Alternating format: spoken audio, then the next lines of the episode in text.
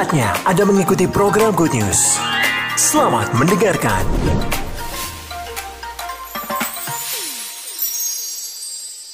Puji Tuhan, Shalom. Silakan duduk Bapak Ibu Saudara. Malam hari ini kita akan belajar satu tema khotbah yaitu hidup dalam ceritanya Tuhan. Ya, hidup dalam ceritanya Tuhan. Saya percaya dalam kehidupan kita itu uh, kita percaya dan mempercayainya sebagai sebuah perjalanan ya, sebagai perjalanan kehidupan ya, sebagai perjalanan kehidupan. Mari kita baca dulu di dalam Kejadian pasal yang ke-37 Kejadian pasal yang ke-37 ayat yang kelima, Bapak Ibu Saudara. Baik, mari kita baca. Di sana dikatakan ayat yang kelima, pada suatu kali. Kita baca sama-sama ya, suara lantang. Satu, dua, tiga. Pada suatu kali bermimpilah Yusuf. Lalu mimpinya itu diceritakannya kepada saudara-saudaranya. Sebab itulah mereka lebih benci lagi kepadanya. Ya, kita sudah sering mendengar cerita ini Bapak Ibu Saudara tapi yang sering kali dibahas adalah tentang Yusufnya. Ya, bagaimana Yusuf eh, bagaimana Yusuf ini, bagaimana Yusuf itu, bagaimana Yusuf eh, setia, bagaimana Yusuf percaya janji dan seterusnya. Ya, tidak ada yang salah dengan itu Bapak Ibu Saudara, tapi kita mau lihat dari perspektif yang berbeda. Saudara lihat di sana pada suatu kali bermimpilah Yusuf. Saya mau nanya Bapak Ibu Saudara, Saudara kalau tidur bisa memutuskan nggak nanti malam itu tidurku mau pakai mimpi gitu atau nggak pakai mimpi. Bisa nggak kira-kira Bapak Ibu Saudara? Nggak bisa ya. Jadi mimpi itu sesungguhnya adalah sesuatu yang sesuatu yang tidak dapat kita kendalikan sebagai manusia. Kadang-kadang beberapa kita ngomong, wah saya mimpinya kok buruk, ya. Wah saya mimpinya kok indah, saya kok mimpinya ingat-ingat zaman dahulu waktu kecil dan seterusnya. Ya, makanya mimpi itu dikatakan adalah sebuah bunga tidur katanya begitu ya. Sesuatu yang lepas dari kendali kita. Nah, oleh karena itu, mari kalau kita percaya bahwa kehidupan ini adalah sebuah perjalanan kehidupan ya, sebuah perjalanan. Ya, pengiringan kita akan Kristus itu adalah sebuah journey. Makanya saya selalu berkata apa? Sempurna belum, berubah pasti. Prosesnya terus menerus. It is a journey, sebuah perjalanan. Nah, kalau sebuah perjalanan, hari ini kita belajar bahwa Allah selalu ada di pihak yang berinisiatif dalam setiap kehidupan manusia. Kalau bicara tentang inisiatif, bahkan menciptakan ya Adam, lalu menciptakan Hawa. Tidak baik seorang manusia itu seorang diri saja, maka diciptakannya Hawa. Itu inisiatifnya dari Allah. Enggak terus tiba-tiba Adam ngomong ngomong sama Tuhan, Tuhan kok sepi ya? Aku kok dewean gitu ya. Aku enggak punya teman. Gimana? Masa aku enggak ada enggak ada konconya gitu kan. Lalu oh ya ya wes Adam, Ya, karena kamu minta, saya ciptakan. Apakah, apakah begitu ceritanya? Tidak. Tuhan sendiri yang melihat, Tuhan sendiri yang memutuskan, Tuhan sendiri yang bertindak. Saudara, dalam hal ini saudara, mari kita lihat dalam perspektif Allah, kehidupan Bapak Ibu Saudara adalah hasil daripada inisiatif Allah dan rencana Allah. Yang percaya katakan amin, Saudara. Bahkan kalau hari ini Bapak Ibu Saudara bisa berkata Yesus Kristus Tuhan, itu anugerah itu kasih karunia, itu pemberian Allah dan itu bukti daripada inisiatif Allah. Dia datang ke atas muka bumi ini. Kalau dia nggak berinisiatif hadir, datang, bahkan menyerahkan anaknya yang tunggal, mati di atas kayu salib bagi saudara, kita semua adalah orang-orang yang binasa. Jadi pertama saudara sadarkan ini saudara. Membuat saudara itu tetap rendah hati. Kita nggak gampang sombong. Kita nggak gampang menghakimi orang. Di situ dikatakan suatu kali bermimpilah Yusuf. Kita mau bersyukur hari ini Bapak Ibu Saudara bahwa kita punya Allah yang senantiasa berinisiatif, bahkan berinisiatif untuk menyelamatkan saudara dan saya. Mari kita beri tepuk tangan yang meriah bagi Tuhan kita. Saudara, oleh karena itu kita hidup dalam dalam dalam kehidupan yang penuh dengan ucapan syukur. Kalau saudara lihat begini, saudara, saudara akan lihat Yusuf itu siapa sih? Ya, anak yang anak yang apa namanya uh, apa uh, paling kecil sebelum yang bungsu nanti, saudara ya. Dia excited, dia bermimpi, makanya dia ini polos. Saudara, dia dapat mimpi, dia pikir ya udah, aku dapat mimpi, aku ceritakan. Ya, dia nggak nggak mengharap apa-apa, dia tahu bahwa itu mimpi. Sesuatu yang nggak bisa ada dalam kendalinya. Dan itu bukti daripada inisiatif Allah kepada Yusuf ya dan keluarganya. Saudara yang kedua, saudara kita belajar dari peristiwa ini apa saudara? Bahwa ketika Tuhan itu berurusan dengan kita, ketika Tuhan itu berurusan dengan saudara, hidup kita tidak akan pernah sama. Amin, saudara. Yusuf ketika awalnya ya mengalami inisiatif Allah, saudara. Dia nggak akan pernah berpikir, loh, lah kok saudara-saudaraku sendiri membenci aku. Nggak cuma itu, dia mereka menjual aku, saudara ya. Bahkan akhirnya saudara e, membuang aku pertama ya. Berusaha untuk membunuh dia, nggak jadi, dibuang ke sumur. Akhirnya setelah itu dijual, saudara dijadikan budak. Dia nggak pernah berpikir, saudara. Lalu setelah itu dia dia dibeli, saudara, ya jadi budak daripada uh, Potifar, saudara. Dan dia ngalami lagi, saudara, difitnah dan akhirnya harus masuk penjara. Saudara bisa bayangkan, Bapak Ibu Saudara ya. Jangan cuma dilihat dari sisi Yusufnya. Saudara, bagi Yusuf, saudara, dia bisa jadi no clue, nggak ada nggak ada petunjuk loh kok bisa begini. Saudara kita bisa tahu karena kita sudah baca awal cerita sampai akhirnya kan begitu. Tapi waktu itu terjadi Yusuf nggak ngerti. Ya, jadi saudara, tapi satu hal yang kita pahami bahwa Tuhan selalu tahu apa kehendak dan rencananya di dalam kehidupan kita. Itu yang membuat hidup kita jadi aman. Saudara mungkin nggak tahu kenapa saudara ada pada musim ini.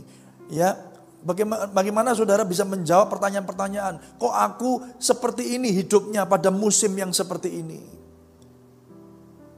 Tapi satu hal Bapak Ibu Saudara, Tuhan tahu dari awal hingga akhir cerita hidup saudara. Dan satu hal kita tahu ketika Tuhan itu sedang berurusan dengan saudara, hidup kita nggak akan pernah sama lagi. Hidupnya Yusuf nggak akan pernah sama lagi. Dia nggak pernah ya akhirnya tinggal di rumah saudara. Dia bahkan harus bekerja saudara. Di rumah orang lain jadi budak. Padahal dia punya rumah. Dia punya orang tua. Dia bahkan orang termasuk anak yang disayangi oleh oleh orang tuanya. Tapi hidupnya tidak akan pernah sama. Dan bisa jadi waktu itu dia bertanya-tanya. Kenapa semua ini harus terjadi? Tapi satu hal, saya tahu Bapak Ibu Saudara, Tuhan sedang mengerjakan rencananya. Jadi apa pun yang terjadi dalam hidupmu malam hari ini, percayalah satu hal, bahwa ada satu pribadi yang mengerti cerita hidup saudara dari awal hingga akhirnya. Amin Bapak Ibu Saudara. Makanya saya tadi beri judul khotbahnya itu hidup dalam ceritanya Tuhan. Jangan hidup dalam ceritamu sendiri. Kita kan sering kali manusia berpikir dan punya yang namanya ilusi kendali. Kita pikir kita bisa merencanakan hidup kita. Kita pikir semuanya itu selalu berjalan sesuai dengan planning dan rencana kita. Dan itu ternyata tidak terjadi. Saudara yang dikasih Tuhan. Di Sakaria 4 ayat yang ke-10. Saya akan baca versi Inggrisnya dan akan saya berikan terjemahan bebasnya. Karena ini yang menurut saya paling tepat. Dikatakan demikian, do not despise these small beginnings For the Lord rejoices to see the work begin. Ya. Dikatakan di dalam Sakaria 4:10 itu begini, jangan remehkan awal-awal yang sederhana. Jangan pernah remehkan awal-awal yang kecil ini karena Tuhan bersuka cita melihat pekerjaan dimulai. Mungkin hari ini saudara nggak ngerti kenapa hidupmu kok cuma ngurusin hal-hal yang sepele begini, Pak. Saya tuh kepengen berhasil, sukses, kaya seperti teman-teman kita. Tapi kenapa saya dipercayakan hal-hal yang sepertinya sederhana, sepertinya bahkan tidak dipandang oleh orang. Saudara saya mau kasih tahu Bapak Ibu Saudara, Tuhan itu bersuka cita melihat pekerjaannya itu dimulai. Bukan soal besar kecilnya, tapi bagaimana Bapak Ibu Saudara kita kita setia dalam perkara-perkara yang kecil yang Tuhan percayakan untuk tangan kita sedang kerjakan. Saudara, do not despise, jangan remehkan awal-awal sederhana. Dan saudara harus tahu, apa pun yang besar hari ini itu dimulai dari hal-hal yang kecil. Google ini saudara ya, Google, perusahaan Google ini, saudara, perusahaan Amazon, perusahaan Apple ini, saudara, itu dimulainya dari mana? Dari garasi, saudara. Sebelum orang-orang itu akhirnya dikenal sebagai orang-orang yang yang paling kaya di dunia ini dengan semua keberhasilannya. Semuanya dimulai dari hal-hal yang yang kecil.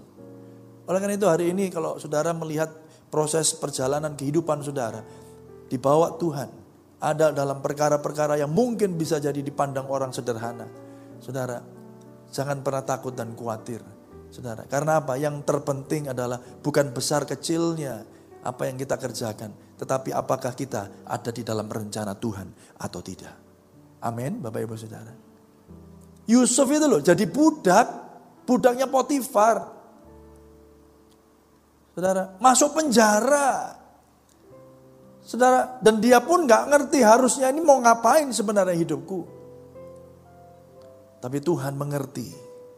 Karena dia sedang mengerjakan rencananya di dalam kehidupan setiap orang percaya. Oleh karena itu Bapak Ibu Saudara, jangan pernah remehkan apa yang Tuhan sedang sedang percayakan dalam hidup saudara. Bahkan di dalam dunia pelayanan. Aduh, kok cuman segini aku mimpin ya. Saudara, saya mau kasih tahu. Bahkan seorang pelayan Tuhan memimpin apakah itu WL, memimpin uh, ibadah, ya khotbah, uh, berkhotbah, ya di multimedia, main musik dan seterusnya. Kita lihat, wah itu kok nggak seperti yang di gereja itu ribuan orang. Saudara, saya mau kasih tahu, semuanya itu dimulai dari hal-hal yang kecil.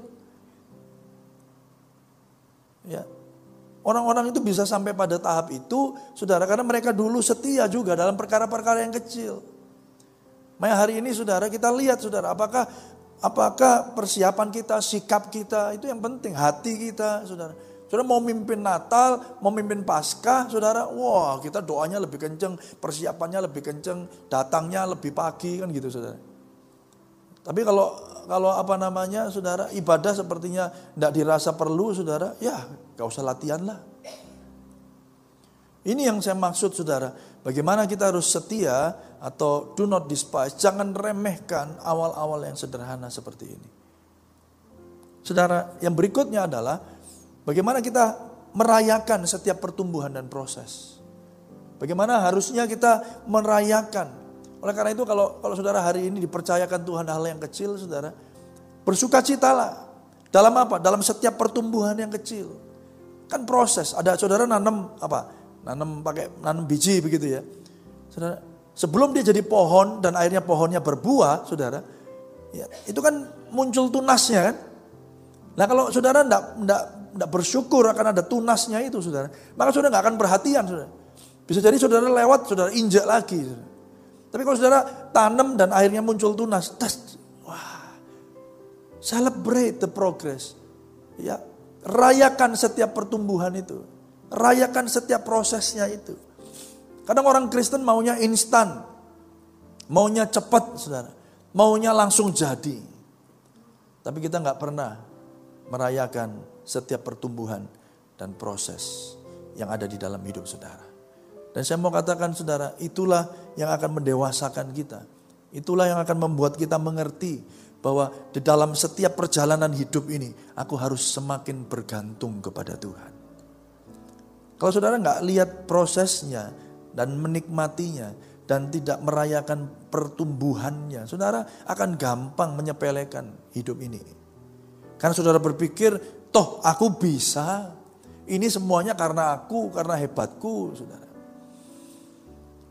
Tapi kalau saudara menyadari bahwa hidup ini adalah sebuah perjalanan yang diizinkan Tuhan untuk kita bisa lalui, saudara akan rayakan setiap progres, setiap pertumbuhan. Kalau hari ini sudah dipercayakan, ya dalam pekerjaan saudara. Mungkin jadi anak buah. Saudara bekerja di bawahnya supervisor. Pelajari saudara. Ya, setialah. Oh begini toh Pak. Hari ini harus lebih baik dari hari kemarin. Ya, jangan berharap apa-apa. Selain daripada apa? Menikmati prosesnya dan merayakan pertumbuhannya. Saya percaya tiba-tiba saudara ketika nanti bos saudara panggil, eh kamu nanti gak jadi anak buah lagi, kamu sekarang jadi supervisor. Wah luar biasa puji Tuhan. Saudara akan siap dengan itu. Ya. Atau orang bilang begini, jangan nunggu kesempatan itu datang. Tapi senantiasalah mempersiapkan diri supaya ketika kesempatan itu datang, engkau jadi siap. Amin, saudara. Ya. Nah, lalu dalam dalam proses perjalanan kita yang berat, sering kali yang kita nggak ngerti, Apakah apa apa yang apa yang akan saya alami dalam kehidupan ini? Kenapa saya ada dalam musim yang seperti ini? Paling nggak ada tiga hal, ya tiga hal yang membuat kita itu tahu bahwa kita ini ada dalam ceritanya Tuhan. Ya, yang pertama adalah disalahpahami. Bisa jadi dalam dalam kehidupan saudara mengiring Tuhan, ya ada peristiwa, ada sesuatu yang akhirnya saudara merasa saudara disalahpahami. Ya, seperti Yusuf lah ceritanya ya, disalahpahami dia cerita baik-baik. Eh kak, kak, kak, mas, mas. Aku ngimpi. Ngimpiku begini. Oh kakaknya marah saudara. Kurang ajar kamu ini. Anak kemarin sore kamu minta kita ini nyembah kamu. Oh tak bunuh sekalian kamu. Kan gitu kan. Ya, lihat disalah pak, pahami. Saudara, lalu yang kedua berikutnya saudara cepat saja. Yang kedua eh, keluar dari zona nyaman. Ya, kita itu dikeluarkan dari zona nyaman. Ya. Jadi tiga hal, berapa banyak saudara? Berapa? Tiga hal. Kita tahu kita ada dalam rencana dan ceritanya Tuhan. Ya, bukan cerita kita sendiri. Yang pertama disalahpahami. Ya, saudara sering kali juga kita alami apa yang Yusuf alami. Yang kedua adalah dikeluarkan dari zona nyaman.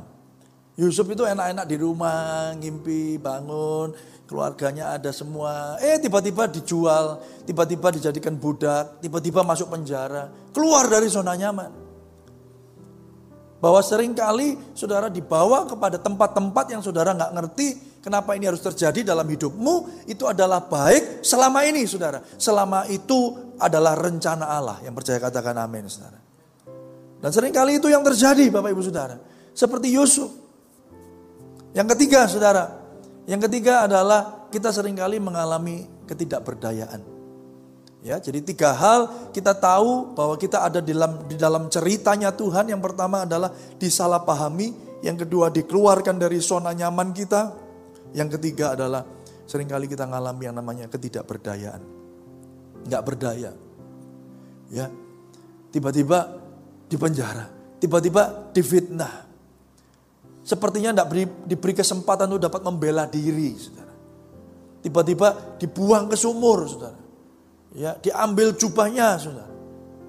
Tidak bisa, tidak bisa protes, tidak bisa demo, saudara. Ya, saudara. Tapi sebaliknya sekarang kalau kita sekarang masih merasa lebih kuat, lebih hebat, protes, nggak terima, saudara, diperlakukan tidak adil, ya lalu kita apa apa mengajukan banding begitu, saudara ya. Saudara, bisa jadi itu bukan ceritanya Tuhan, tetapi cerita hidupmu sendiri. Halo? Amin, saudara. Kalau saudara difitnah hari ini, kalau saudara di, sedang dianiaya hari ini, apa yang saudara lakukan? Firman Tuhan katakan, jemaat mula-mula itu mereka menyebar, mereka lari, saudara. Mereka difitnah, mereka dianiaya, mereka menderita. Saudara, sering kali dalam rencana Allah, kita selalu mengalami yang namanya ketidakberdayaan. Kadang-kadang kita harus mengalah, udahlah. Silahkan. Amin, saudara. Ya, ini. Yang pertama apa tadi? Disalah pahami. Yang kedua, dikeluarkan dari zona nyaman. Yang ketiga, tidak berdaya. Dan saya mau kasih tahu Yusuf mengalami semuanya itu. Dan malam hari ini saya coba mau sharing saudara. Bukan hanya Yusuf dalam cerita ini yang mengalami ketiga hal ini. Ada satu pribadi yang lebih daripada Yusuf yang pernah mengalami hal ini. Namanya Yesus Kristus Tuhan. Dia disalahpahami. Dia diteriakin sama orang-orang yang kepada mereka lah sebenarnya Yesus itu datang untuk menyelamatkannya. Tapi mereka katakan apa? Salibkan dia, salibkan dia. Dia mati bagi orang-orang yang memberontak kepadanya. Dia dikeluarkan dari zona nyaman. Dia mengosongkan dirinya, tidak menganggap kesetaraan dengan Allah sebagai sesuatu yang patut dipertahankan. Dia keluar, saudara. Dia terpisah dari bapaknya. Saudara, kalau dia mau, dia minta malaikat gendong semua, gendong dia bisa. Tapi dia tidak lakukan itu, dia keluar dari zona nyaman. Dan yang ketiga, saudara, dia tidak berdaya. Sudah tahu di atas kayu salib apa yang dia lakukan? Dia nggak protes, dia nggak minta apa langit itu mengeluarkan kilatnya dan menghancurkan orang-orang yang ada di bawah itu saudara. Dia seperti firman Tuhan katakan, dia seperti domba yang kelu yang dibawa kepada pembantaian. Itu Yesus. Yesus tahu dia harus mengalami ini semua, disalahpahami, dikeluarkan dari zona nyaman, saudara yang merasa tidak berdaya. Untuk apa? Untuk supaya hidupnya ada di dalam cerita Bapaknya. Supaya kehidupannya menggenapi setiap rencana Bapaknya. Saudara yang dikasih Tuhan, ada Yesus yang pernah mengalami itu. Supaya apa? Supaya apa saudara Yesus mengalami disalahpahami, dikeluarkan dari zona nyaman, mengalami ketidakberdayaan. Supaya ketika saudara hari ini mengalaminya, saudara bisa berkata, aku kuat, aku tidak sendirian. Karena Yesusku menyertai aku, memberi kekuatan bagiku. Amin saudara. Tuhan Yesus akan ngomong begini, nak kamu tidak sendirian, aku pernah ngalami. Supaya apa? Supaya kamu kalau ngalami, kamu dikuatkan. Itu saudara artinya. Kekuatan Injil itu yang terus menopang kita. Menopang Bapak Ibu Saudara. Kematian dan kebangkitan Kristus itu menjadi sentralitas kehidupan iman seorang Kristen. Jadi kuatnya dia itu karena salib Kristus. Ketika kita lihat karya salib, aduh Tuhan, hidupku bukan apa-apa. Engkau sudah mengalami semuanya, supaya ketika aku mengalaminya, aku diberi kekuatan. Itu kehidupan yang berpusat kepada Injil. Yang percaya katakan amin. Dan biarlah Injil yang sama, yang terus menopang saudara, menuntun saudara, memelihara saudara. Sampai pada akhirnya kita semua disebut sebagai mempelai Kristus. Mari beri tepuk tangan yang meriah bagi Tuhan kita. Poin yang berikutnya yang gak kalah penting, saudara kita ini diselamatkan, Bapak Ibu Saudara diselamatkan oleh kematian dan kebangkitan Kristus untuk melakukan hal-hal yang jauh lebih besar daripada dirimu sendiri. Itu Yusuf, kalau dia hidupnya normal-normal aja, saudara, ya udah dia paling jadi dari saudagar, jadi petani, jadi pedagang, saudara. Ya, apa pun yang bapaknya kerjakan dia ngikutin, saudara. Tapi dia diselamatkan, dia dipilih, dia dipanggil ada inisiatif Allah, rencana surga digenapi dalam hidupnya sehingga hidupnya mengerjakan hal-hal yang lebih besar daripada diri kita sendiri. Demikian saudara dan saya hari ini saudara, engkau diselamatkan bukan karena engkau berbuat baik, engkau diselamatkan bukan karena engkau itu manis dan sering sering pergi ke gereja bahkan engkau pelayanan, engkau diselamatkan apa saudara? Untuk melakukan sesuatu bagi Tuhan. Saudara dan saya tidak hanya diselamatkan untuk kepentingan saudara sendiri. Saudara diselamatkan karena Allah mengasihi saudara. Saudara diselamatkan karena Allah punya rencana dalam hidup saudara. Oleh karena itu di pada akhir cerita kita tahu kejadian 50 ayat yang ke-20 dikatakan demikian. Memang kamu apa? telah mereka-rekakan yang jahat apa terhadap aku. Tetapi Allah mereka-rekakannya untuk kebaikan dengan maksud apa? Melakukan seperti yang terjadi sekarang ini, yaitu apa? Memelihara hidup suatu bangsa yang besar. Lihat, Yusuf tidak ngomong gini, iya kamu kan rekan-rekan jahat toh buat aku toh, kamu minta minta aku toh, kamu buang aku toh, membunuh aku toh, lihat aku sekarang jadi raja, sekarang aku jadi penguasa. Enggak saudara. Dia tidak ngomong gitu. Dia ngomong gini, maksudnya adalah seperti yang terjadi sekarang ini. Untuk apa? Memelihara hidup suatu bangsa yang besar. Karena apa? Karena dengan demikianlah Allah itu melindungi Israel dari kelaparan. Supaya bangsa Israel ini bisa tetap hidup, tetap ada. Saudara bisa bayangin, kalau Tuhan tidak berinisiatif melalui kehidupan Yusuf, habis saudara Israel ini. Dan di dalam setiap perjanjian lama kita lihat, kita tahu cerita Allah. Termasuk dalam grand apa uh, grand strategi daripada karya keselamatan Allah. Bagaimana Tuhan senantiasa selalu menyelamatkan bangsa Israel dari kepunahannya. Walaupun mereka ber, berontak, walaupun mereka berkali-kali jatuh di dalam dosa. Saudara, lihat Yusuf saudara. Dia katakan begini, ini loh maksudnya bahwa Allah itu melalui hidupku memelihara hidup suatu bangsa yang besar. Saudara dan saya diselamatkan bukan karena kita baik, bukan karena kita layak diselamatkan, tetapi saudara diselamatkan untuk sebuah karya dan rencana Allah yang jauh lebih besar daripada hidup saudara. Dan saudara kalau lihat ini saudara, kejadian 50-20 ini. Saudara bisa lihat garis benang merahnya. Kalau sampai akhirnya tidak ada Yusuf dan bangsa Israel itu lenyap, habis, punah. Maka saudara, nubuatan tentang juru selamat Mesias itu tidak akan pernah digenapi. Halo, benar ya? Karena apa? Karena itu akan seharusnya lu lahir dari bangsa Isra, Israel. Dari Yakub, dari Israel. Nanti keluar Daud, saudara. Makanya Kristus anak Daud. Nah itu loh saudara. Itu kepentingannya Tuhan itu. Saudara bisa bayangin ya. Untuk melakukan karya keselamatannya. Tuhan harus memastikan secara histori, secara sejarah itu. Semua bangsa ini, apa bangsa Israel ini dan keturunannya diselamatkan. Itu semua inisiatif Allah. Jadi kalau kita lihat kejadian 50 ayat yang ke-20 ini.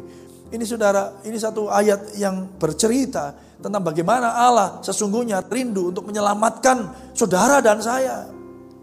Melalui inisiatifnya di dalam kehidupan seorang anak muda yang namanya Yusuf. Luar biasa ya kalau kita lihat perjanjian lama. Makanya kalau saudara baca baca baca firman jangan jangan jangan jangan sampai nggak ngerti konteksnya. Jangan cuma asal comot ayat saudara. Saudara lihat benar-benar renungkan. Luar biasa. Ini kayak cerita, ceritanya Tuhan bagi saudara. Dari perjanjian lama sampai perjanjian baru. Dari kejadian sampai wahyu. Saudara, Yesus menggenapi rencana Bapaknya agar saudara dan saya dimampukan untuk hidup di dalam rencananya. Yang percaya katakan amin. Berapa banyak saudara rindu kita ada di dalam ceritanya Tuhan. Amin saudara. Dan saya mau katakan kalau kita ada dalam ceritanya Tuhan saudara hidup saudara ditemukan penuh dengan damai sejahtera dan sukacita yang sejati. Yesus taat mengenapi rencana Bapaknya supaya saudara dan saya diberi kemampuan untuk dapat hidup di dalam rencana Allah. Efesus 2 ayat yang ke-10 dikatakan demikian. Kita baca sama-sama. Karena kita ini buatan Allah, diciptakan dalam Kristus Yesus. Untuk apa? melakukan pekerjaan baik yang dipersiapkan Allah sebelumnya. Ia mau supaya apa? Kita hidup di dalamnya. Yang percaya katakan. Saudara dan saya ini buatan Allah.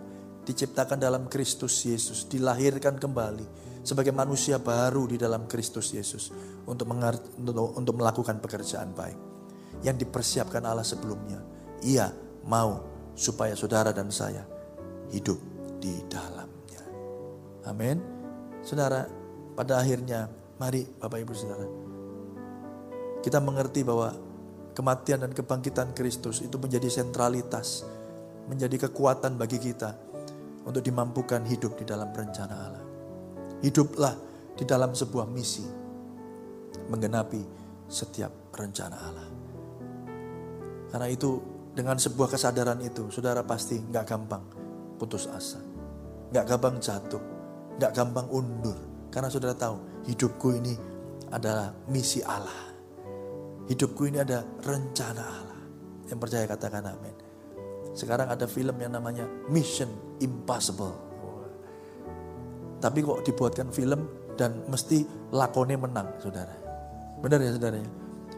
Misinya impossible, wow, bisa nyamar, bisa apa apa terjun dari apa gunung saudara. Wah luar biasa.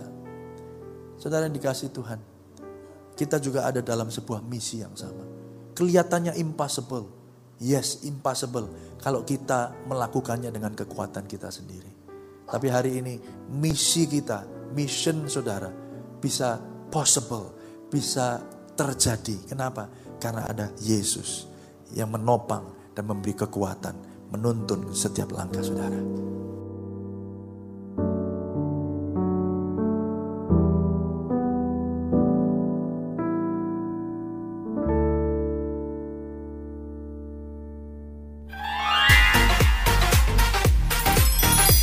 Terima kasih untuk Anda yang sudah mendengarkan program Good News yang dipersembahkan oleh Radio Sejahtera. Untuk Anda yang rindu mendapatkan layanan konseling dan dukungan doa, silakan menghubungi hotline 0812 33 33 6392. Para konselor dan para pendoa Diaspora Sejahtera Caring Ministry siap untuk melayani Anda. Tuhan Yesus memberkati.